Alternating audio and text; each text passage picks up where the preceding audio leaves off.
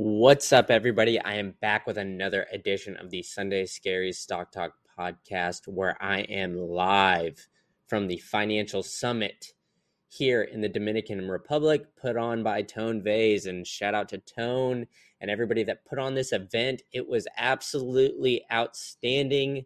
So bear with me. It was a little bit of a road game, but it was an outstanding conversation with David.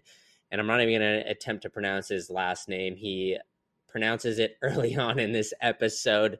So be sure to get it there because, uh, yeah, he's he's overall a great guest. If you've seen me in spaces, you know David. He's around and he's putting out some great content with a lot of the same people that I am. So be sure to give him a follow on Twitter and listen into this conversation. So we get into David, how he found investing, uh, how he kind of got curious and did some research into investing, how he's sifting through material and other information out there in regards to investing in the macro markets, how the United States is becoming weaker, and we dive into the energy crisis, China and Taiwan, and the Ukraine and Russian conflict as well. And we get an action-packed episode and wrap it up with, lastly, some advice for investors.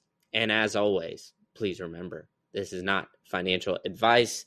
Everything David and I say in this podcast is strictly our opinion and not financial advice. I repeat, not financial advice, not financial advice, and strictly for entertainment purposes only. Now let's get into the show. What's up, everybody? I am back with another edition of the Sunday Scaries Stock Talk podcast. But first, I'd like to thank my sponsor, I N V R S. I N V R S is a social and collaborative investment research platform. So investing is getting a lot more open, a lot more accessible because of companies like Robinhood, but I N V R S allows increased access to high-quality investment research and discussions. The entire platform is built around top-notch data tools that allows you to research and analyze over ten thousand stocks and E T Fs seamlessly in the platform. And in the coming weeks, you'll be able to even link your brokerage account and share your portfolio to give you a little bit more of that credibility when you're talking about those various stocks and E T Fs, along with the access to clean your portfolio analytics. And yeah, I've been using I N V R S for quite some time, and I deeply, deeply enjoy it. I even started a Green Candle investment group.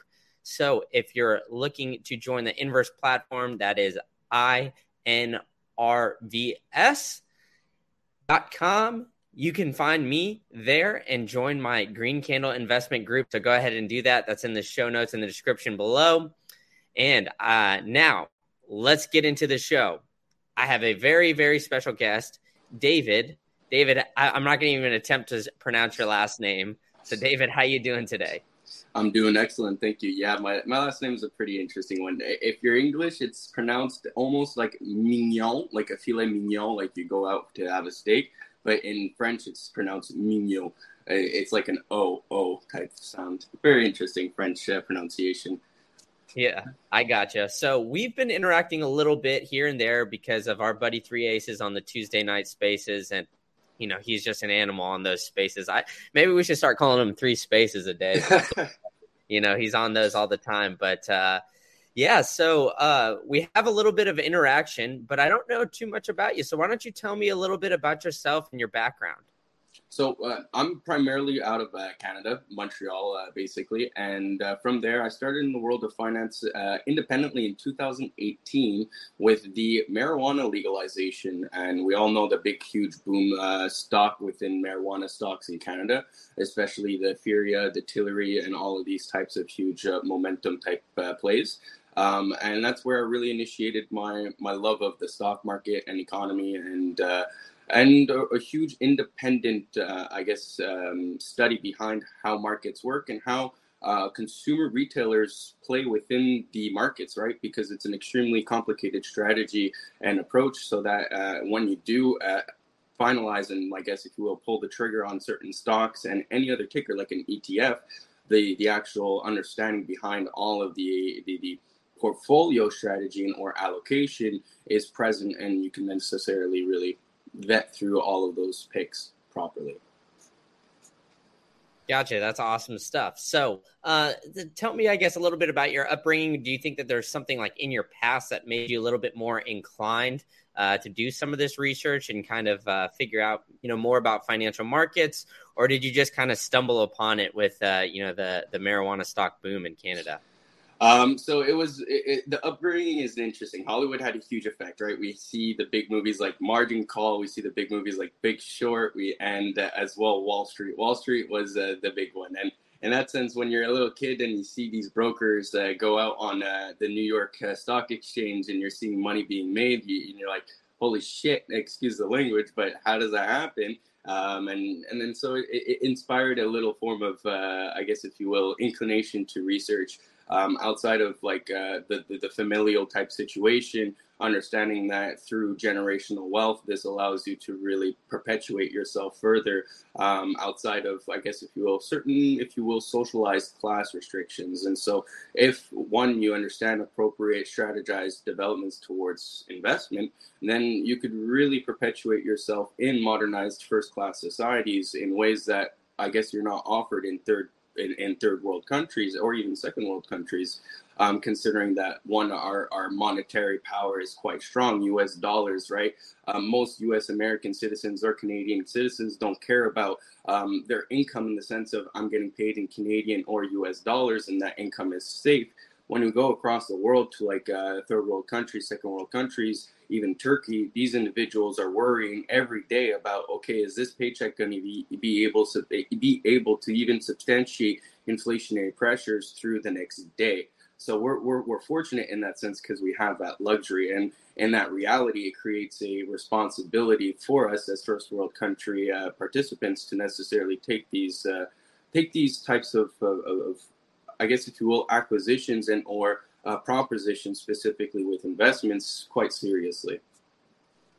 Yeah. And I mean, that makes a lot of sense, right? You need to grow your wealth and, and you have that opportunity just being, you know, I guess winning almost the genetic lottery, just being born in a, a first world country and being lucky to to be over here. So uh, I, I guess tell me a little bit about being an investor in Canada. Uh, do you kind of look at mostly American companies? I know you mentioned a little bit earlier the, the Canadian uh, marijuana stock boom, but um, I always find it interesting because, you know, you guys obviously aren't the same country as the United States, but it's obviously very closely related. Um, you know, you're our neighbors up north. So I'm just kind of curious how you look at it, if it's more so like you analyze companies on the New York Stock Exchange or more so the Canadian side.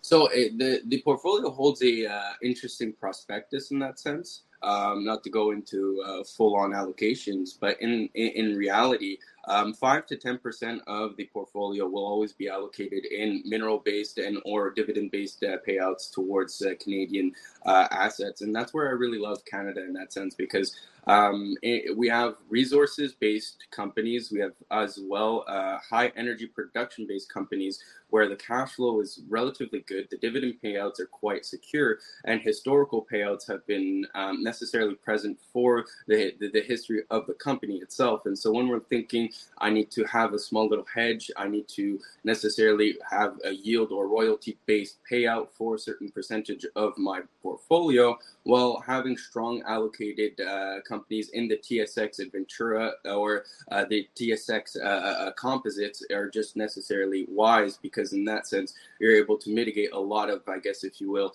um, downwards pressure in other aspects and continuously have cash flow towards your uh, profile or portfolio. In Canada, we also offer tax-free accounts, uh, T F S As and R R S Ps, um, and then while having allocations in these uh, accounts for a Canadian citizen, it allows us to necessarily mitigate a lot of the taxes that could be incurred, especially for a young individual investing in like a T F S A. We are able to mitigate one hundred percent of all taxes incurred on most of the investments that we can have, and there's zero taxes on withdrawals at a certain uh, depository limit. And so in that relation, it gives us a really good access to, if we ever had a good strategy, to roll away those profit those pro- uh, those profits quite easily, because that includes dividend, interest, and other forms of uh, payouts that would be incurred for the securities held.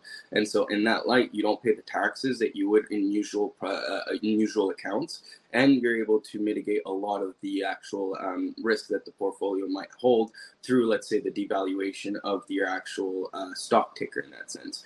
Um, and so w- that's why I really enjoy having a, an, a, an appropriately uh, balanced out portfo- uh, portfolio that has um, ratioed out dividends to certain uh, to certain stocks in that sense, and or growth sector, value sector, um, tech sector, and then you have your dividend sector and or your royalty-based sector, so that your portfolio is necessarily well strategized and you're mitigated within the actual pressures of one sector going down and the other sector going up. That way, you're you're continuously creating this formal hedge within your investment.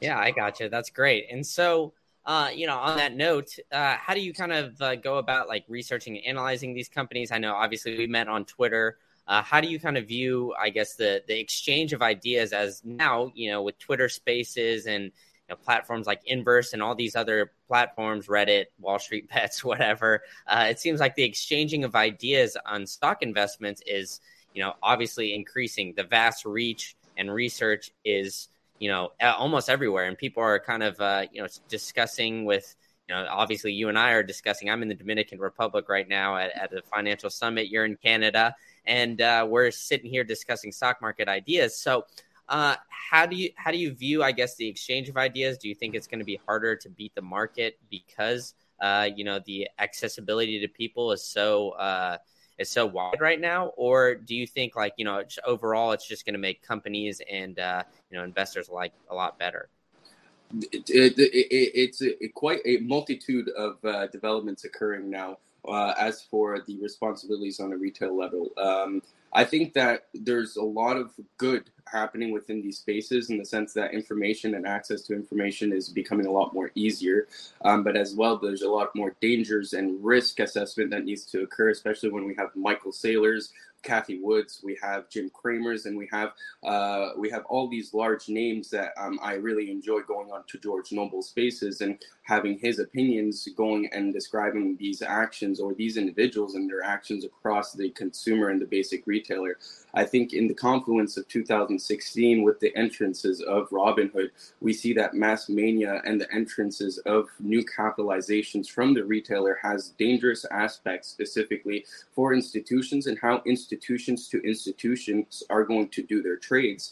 Um, and uh, modern portfolio strategy dramatically shifted during two thousand sixteen era in that sense, once the realization that consumer retail capital is coming into specific sectors in the stock market. Um, now I'll bring in Michael Green's perspective in the sense that um, we created within this passive investor index fund, uh, always buy the dip type mentality group, um, especially with the four oh k pension plans and all of these other types of structures, a, uh, a, a A quite consolidated and very passive investor that every time capital comes into the uh, into the fund, I should say, um, they are now becoming a buyer. It doesn't matter the fundamentals and or the, the necessary price action of that ticker or that index is now that's their obligation to the prospectus. Once capital comes in, they are buying the actual uh, obligated securities that's within the prospectus.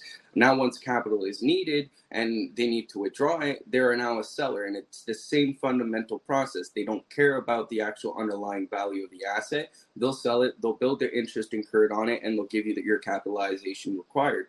And I think in this light, it's creating a, a new juxtaposition as to how retailers are going to necessarily invest their capital within the, the markets. Um, to, to answer your first question as to how I go about my uh, analyzation, I love looking at indexes, picking up the top performers and or the worst performers, and understanding market sectors uh, due to the facility of the indexes having already these securities within them, and then you're able to create this uh, ratio out performance, and then from there you're going to be able to potentially self-manage uh, top performing companies with better valuation, better growth, and better cash flowing opportunity than having all of the money invested in a uh, passive fund. And so this is where I think, one, there's a lot of danger at hand in certain spaces and or um, discussions and rhetoric being rendered by top individuals or even uh, uh, investors um, because of, I guess, if you will, their biases behind their positions and or even their investment strategy. And it's creating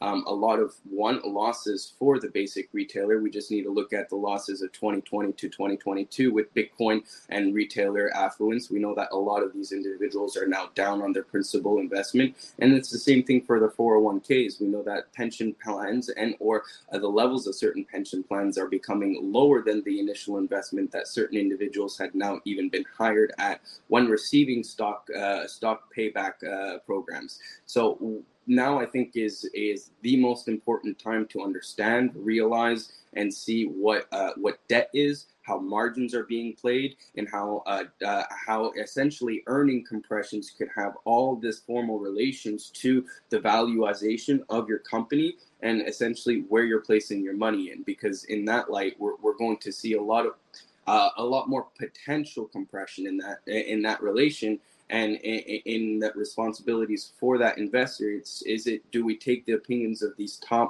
uh, economists? Do we take the opinions of these top portfolio managers that we think are uh, extremely wise, and we, we don't truly know who they are and their actions outside of the media that we have, like Cathie Wood, Michael Saylor, and all these uh, Jim Cramer, I think are beautiful illustrations of the three individuals that potentially hurt the retailer. And on that point, I'll let you go on.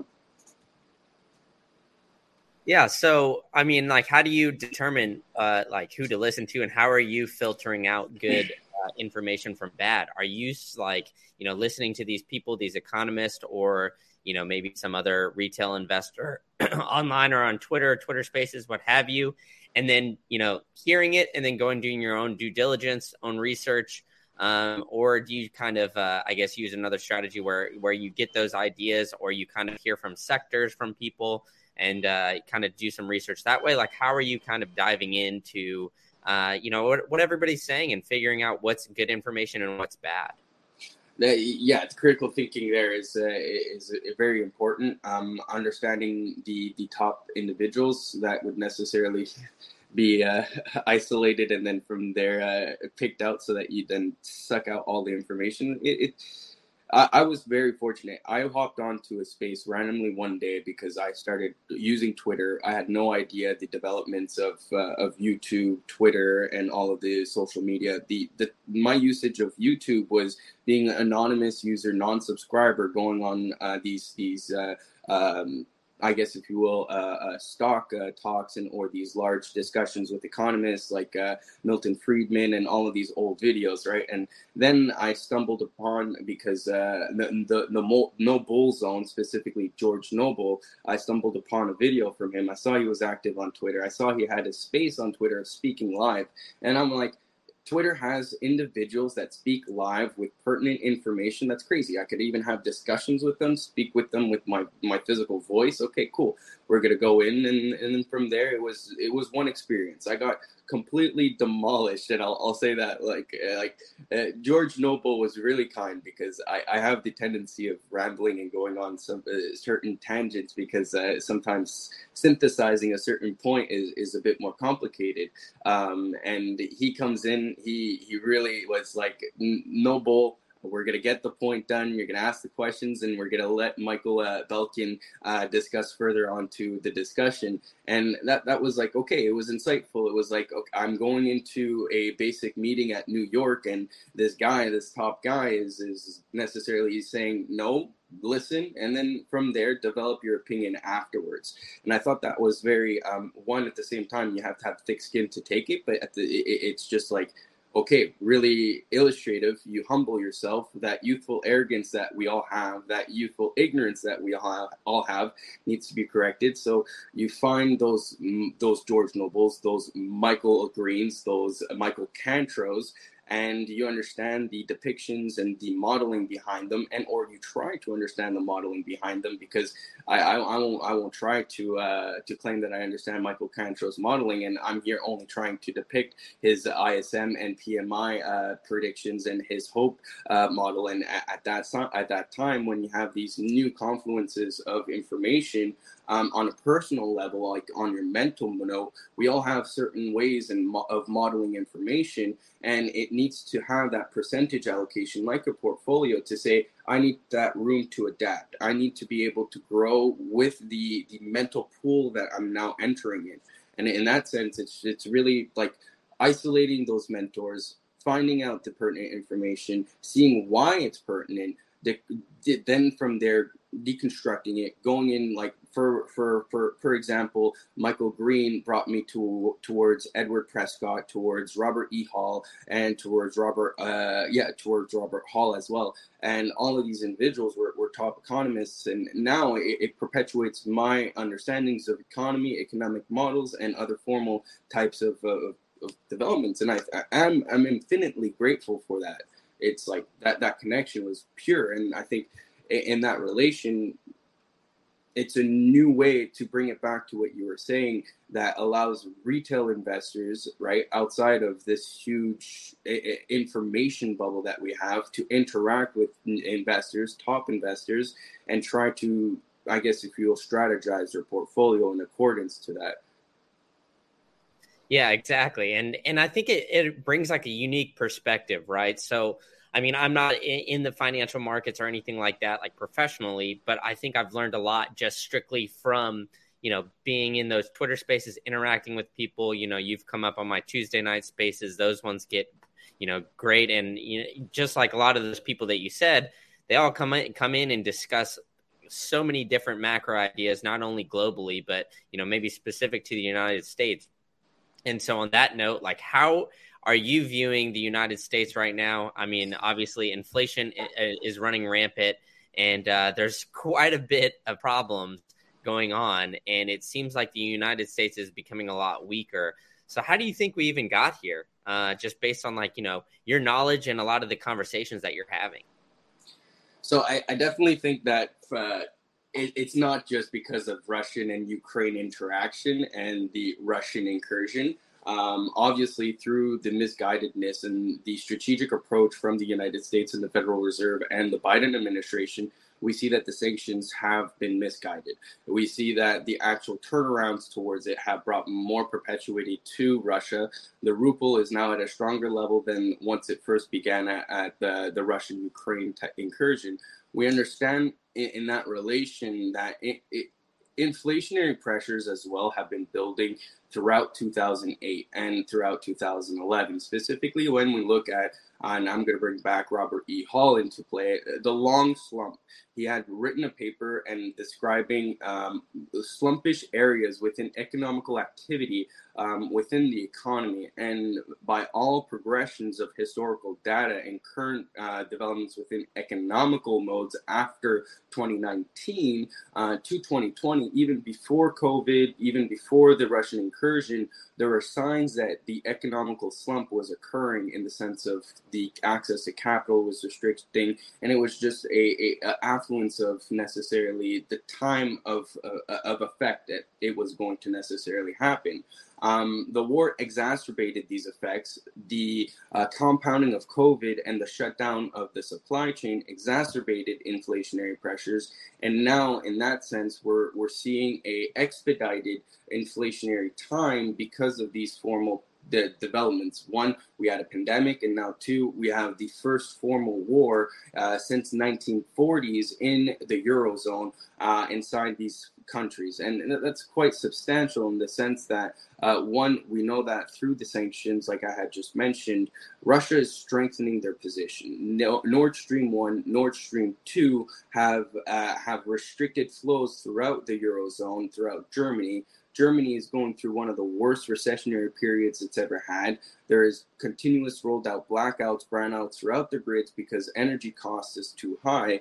And the, the aspects towards what's occurring in the United States is only compounding simply because of the relations to these energy costs and the actual restrictions of Russian oil coming into play within the United States. When we're looking at oil in itself and our refineries, we know that E S G policies and humanitarian policies are extremely restrictive towards the refiners down in Utah, Texas, and across the states, uh, across the United States. Whilst when we look at Saudi Arabia, China, and Russia, we know that these humanitarian and E S G type policies, especially administratively, aren't on the same precedence. And so when in correlation to their abilities to supply and or uh, create aggregate supply and demand throughout oil structure, uh, oil developments, um, they have an easier time to mitigate these types of developments. That's not to say that China is not going through a recessionary period currently. We know that they're going through a housing crisis. We know that they're having less active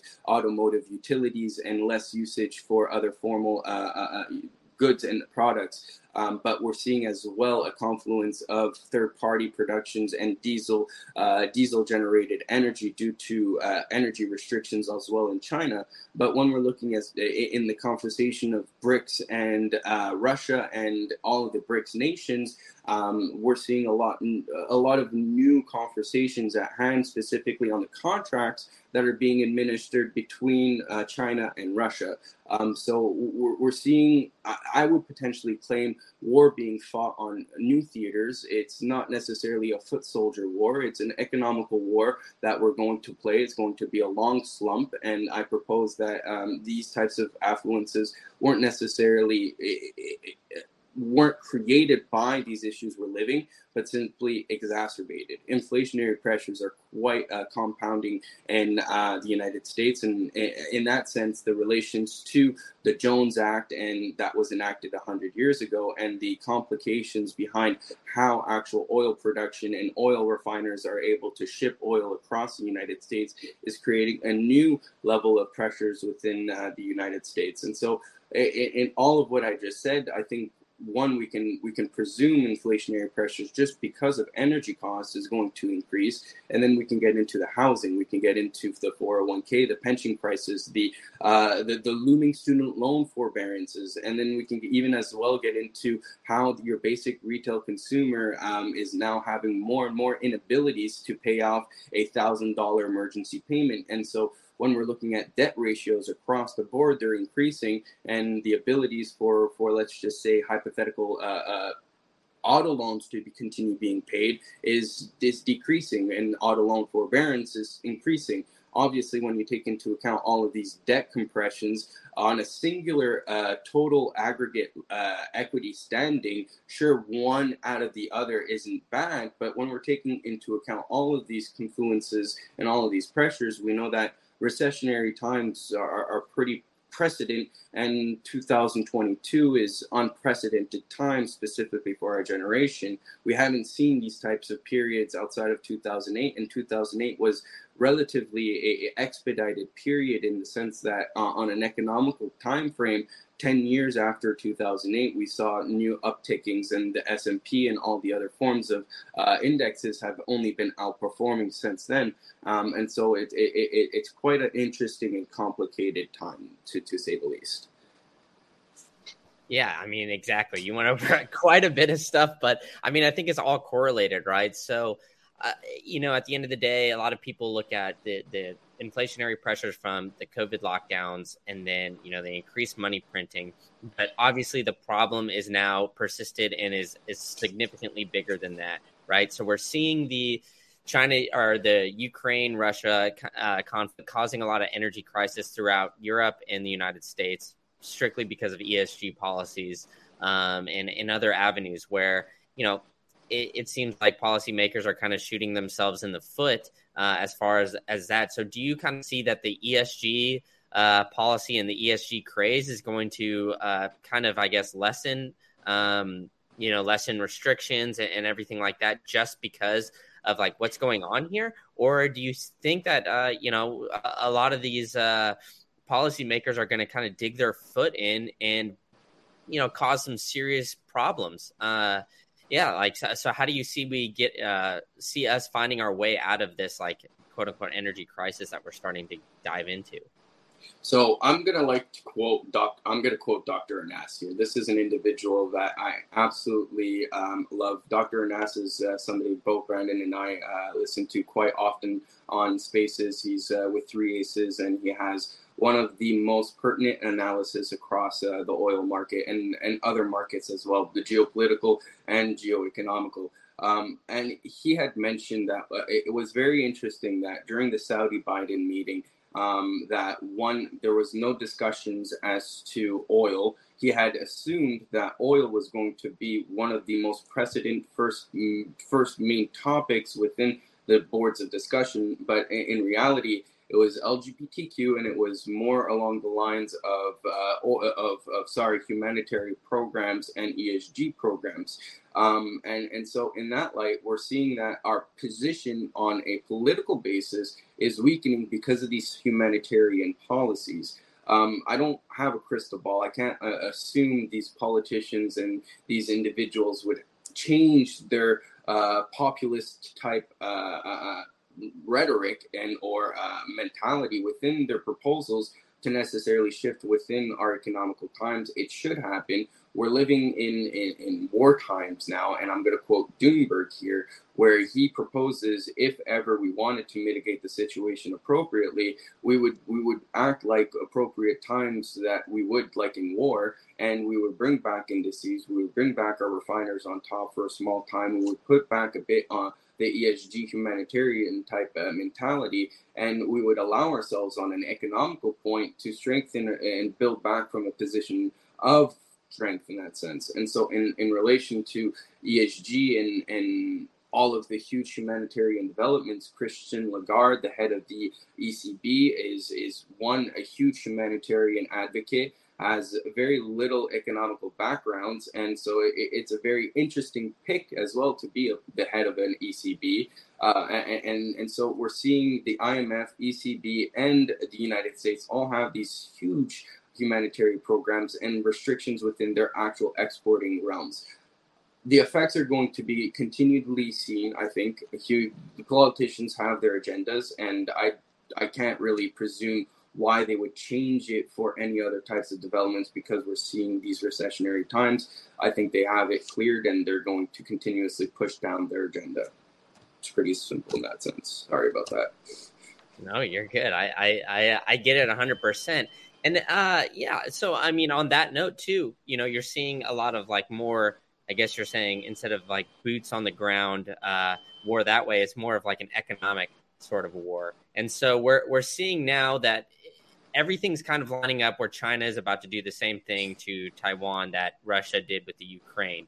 So how do you see that, I guess, uh, kind of a playing out and affecting the economy? Because, you know, one thing that I'm really worried about is we've been having a massive chip shortage, and Taiwan Semiconductors is one of the biggest uh, chip manufacturers globally.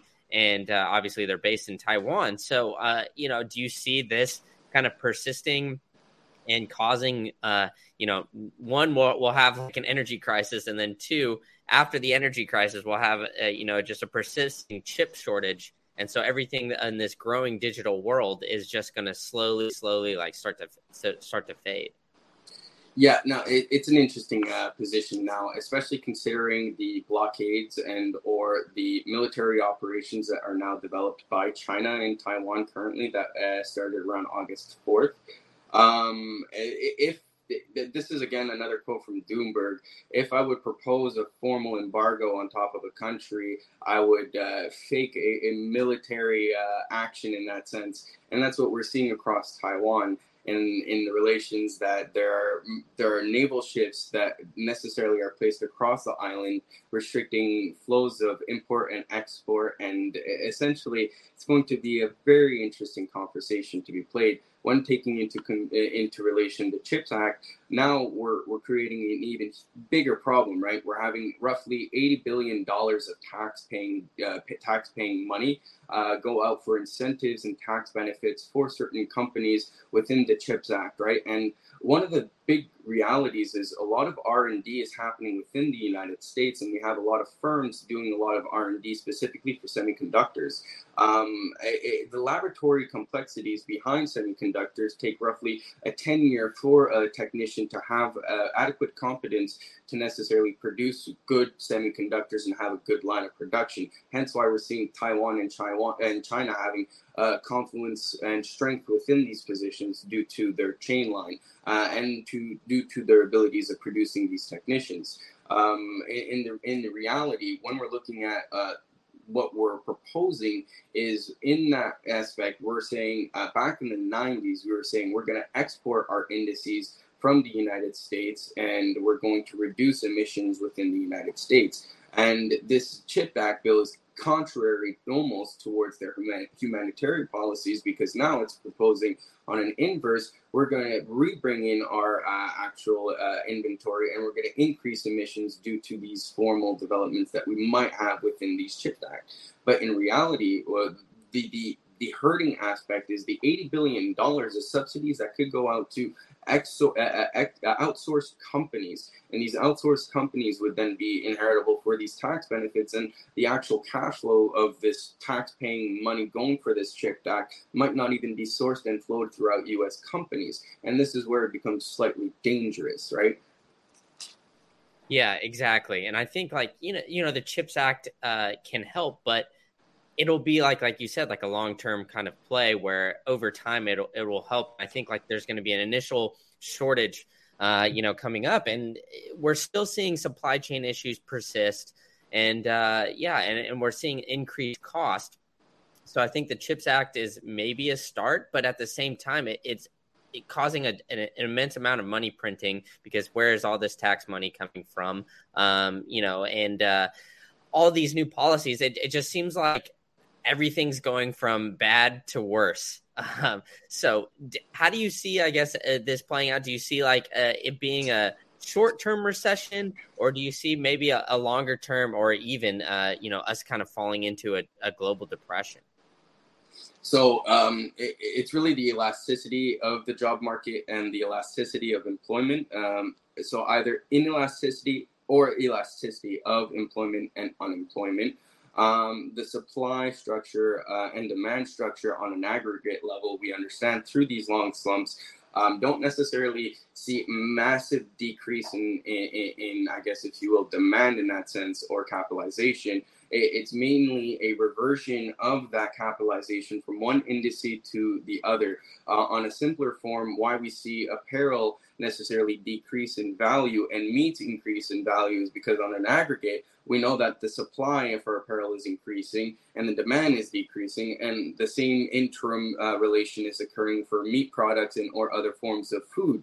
Like we know that the demand is increasing and potential production for this is decreasing. And so, and when we're looking at the global picture on an aggregate, um, we the chain and the supply chain necessarily will have this formal shifting of inflationary and deflationary type assets. And this is where it becomes quite interesting and complicated, because in massive inflationary times, there are as well massively deflationary assets and or deflationary things that are going to occur within the economy. Um, and in, in that interim, depending on how, and this is very dependent on the Fed, right? Because we know currently um, within within the models, it's the key the key way that we're going to combat this is through interest rates. Um, now, to go back into quoting Michael Green, I think that he stated it quite well when he was saying if we were going to act in any times, it would have been back in twenty twenty-one, twenty twenty, when economical periods was a bit more prosperous and the Fed had more maneuvers to necessarily interact within the economy. Due to reactive policies now, we understand that the Fed is, is really more uh, data-based reaction. And they're they're they're potentially limiting themselves within uh, within how they could play it off. And if ever uh, economical circumstances were to increase, well, the Fed would have to compound their decision making in in in in relation. And so that's where it becomes quite um, dangerous, because they they are now a Fed of a dual mandate. We know that they potentially brought one of those mandates down, meaning employment, and it's price control that's now into play price stability. And in that relation, it's it, it's creating more pressures, because through the one, the Q T that we were having earlier, we know that it's hurting the economy. And on on the level of like non-neutrality and non-neutral monetary policies, um, the effects of these since the nineteen seventies are still being regulated within the equilibrium model, in the sense that value structures and different types of uh, of I guess, if you will, debt compression being allowed in margins. Uh, for certain companies that necessarily construct this huge value um, come into play. And so, long story short, when we take into all this into account, uh, it, it's a complicated story. Um, we're going to see new developments within uh, within the economy, and I think that the next phases is going to be uh, is going to illustrate and is going to be a page for the books.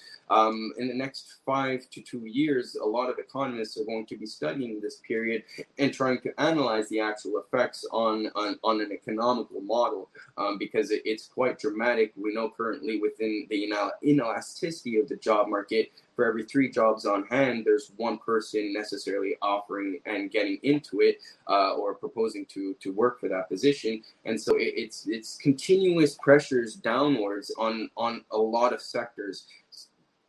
To make uh, to finalize the point, yeah, it's a, it's a long story that's not going to conclude itself very easily. So how do you see the Fed playing this out, right? Because, you know, like you and, my, and Michael Green have said, is like the best case scenario would have been the Fed raising rates earlier on uh, to kind of combat these inflationary pressures.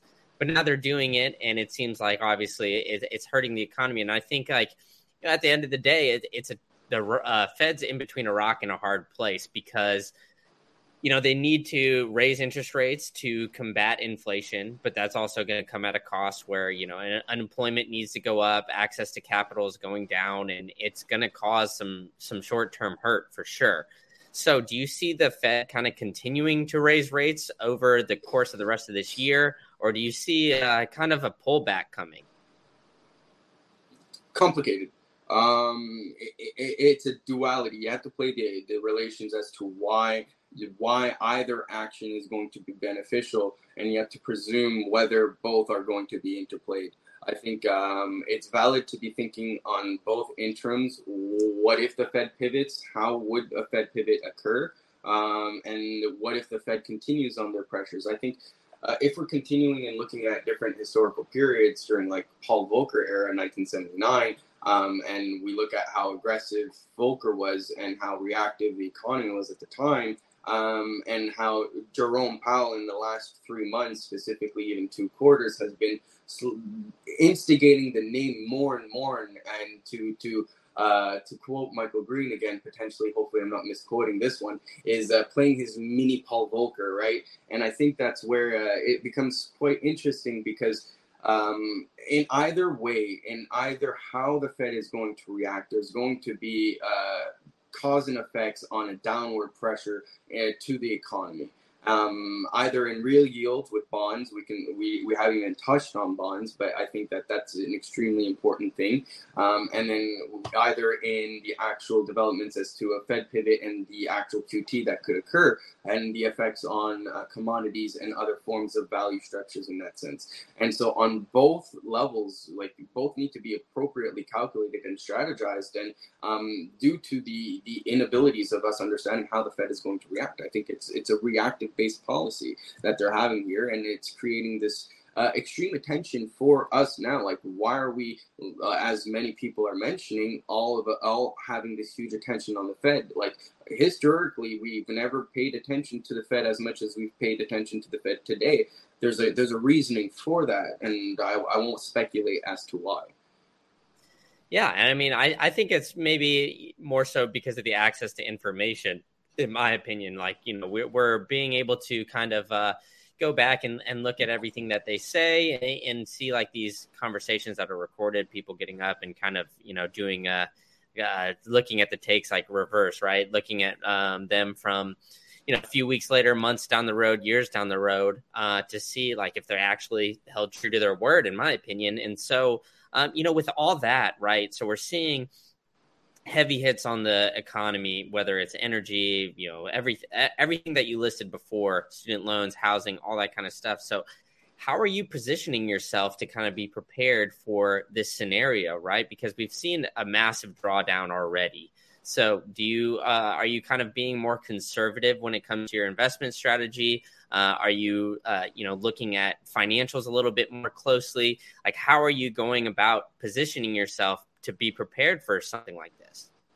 Due diligence, due diligence, due diligence. It's, uh, it's always doing your due diligence. Fundamentals will always dictate Uh, dictate technicals in that sense, and in, in that interim, understanding the uh, the actual macro and micro type developments that you're within, understanding whatever sector you're investing in, whether it's tech, mining, or even uh, any commodity-based type sector, you you want to really canalize, understand the players, and then from there, understand the balance sheets, understand why and how these values are being structured. And personally, I really enjoy deconstructing the actual earnings report, finding yourself a the top company that you, you have formal convictions within uh, in that indice, and then from there really rebuilding and understanding over it. Then from there latching out and then really deconstructing all the sector, all the performers within that sector through the earnings report, and then trickling it into like, okay, this is how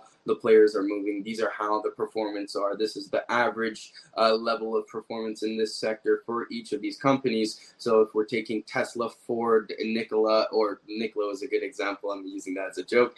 Uh, Neo and all of these other types of uh, developments, um, you, you understand that like, okay, the, these are how these companies are playing. These are how I should evaluate. This is how I should think about it. Where do I place my cash, right? And a lot of players now, and I think it's quoting Three Aces, are in the go, go, go mentality and don't have the patience to necessarily vet any formal indices or sector. Um, and I don't like to necessarily talk singular stock because I think it's more important you understand the sector, then you can isolate singular stock, understanding the fundamentals of that sector as well. Yeah, so you've been very generous with the time. We're coming to you from a early Saturday morning here. So I really appreciate everything you you brought in the insight and talking macro over this coffee, uh, you know, you know, this morning. But uh, I'll wrap it up with uh, one final question. So what advice do you have for a new investor who's getting into the game like right now, who's seeing everything kind of crashing and burning and uh, maybe is a little tentative to dip their toe in and start investing? Patience is a virtue. Look at the greats, um, understand the plays as to how these individuals are presenting their strategies, thinking about these recessionary times.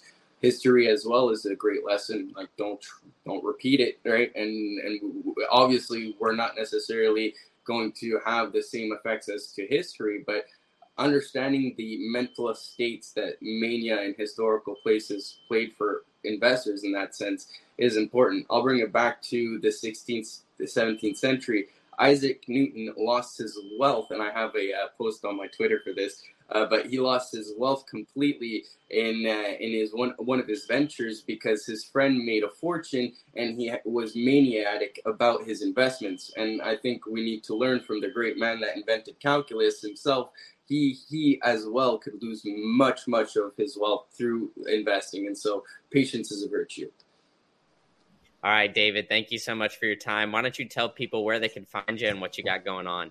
So right now I'm going to start off a, a YouTube channel. Um, it's going to be under this name, this moniker. And then uh, the, under the same moniker, I uh, have a Twitter account. And that's really where I started. And that's that's all I have. Yeah, so I'll uh, I'll tweet out when you start that YouTube channel, so be sure to let me know. And, yeah, I'll have his Twitter handle in the show notes here. So, David, thanks so much. Thank you, Brandon. I appreciate the time.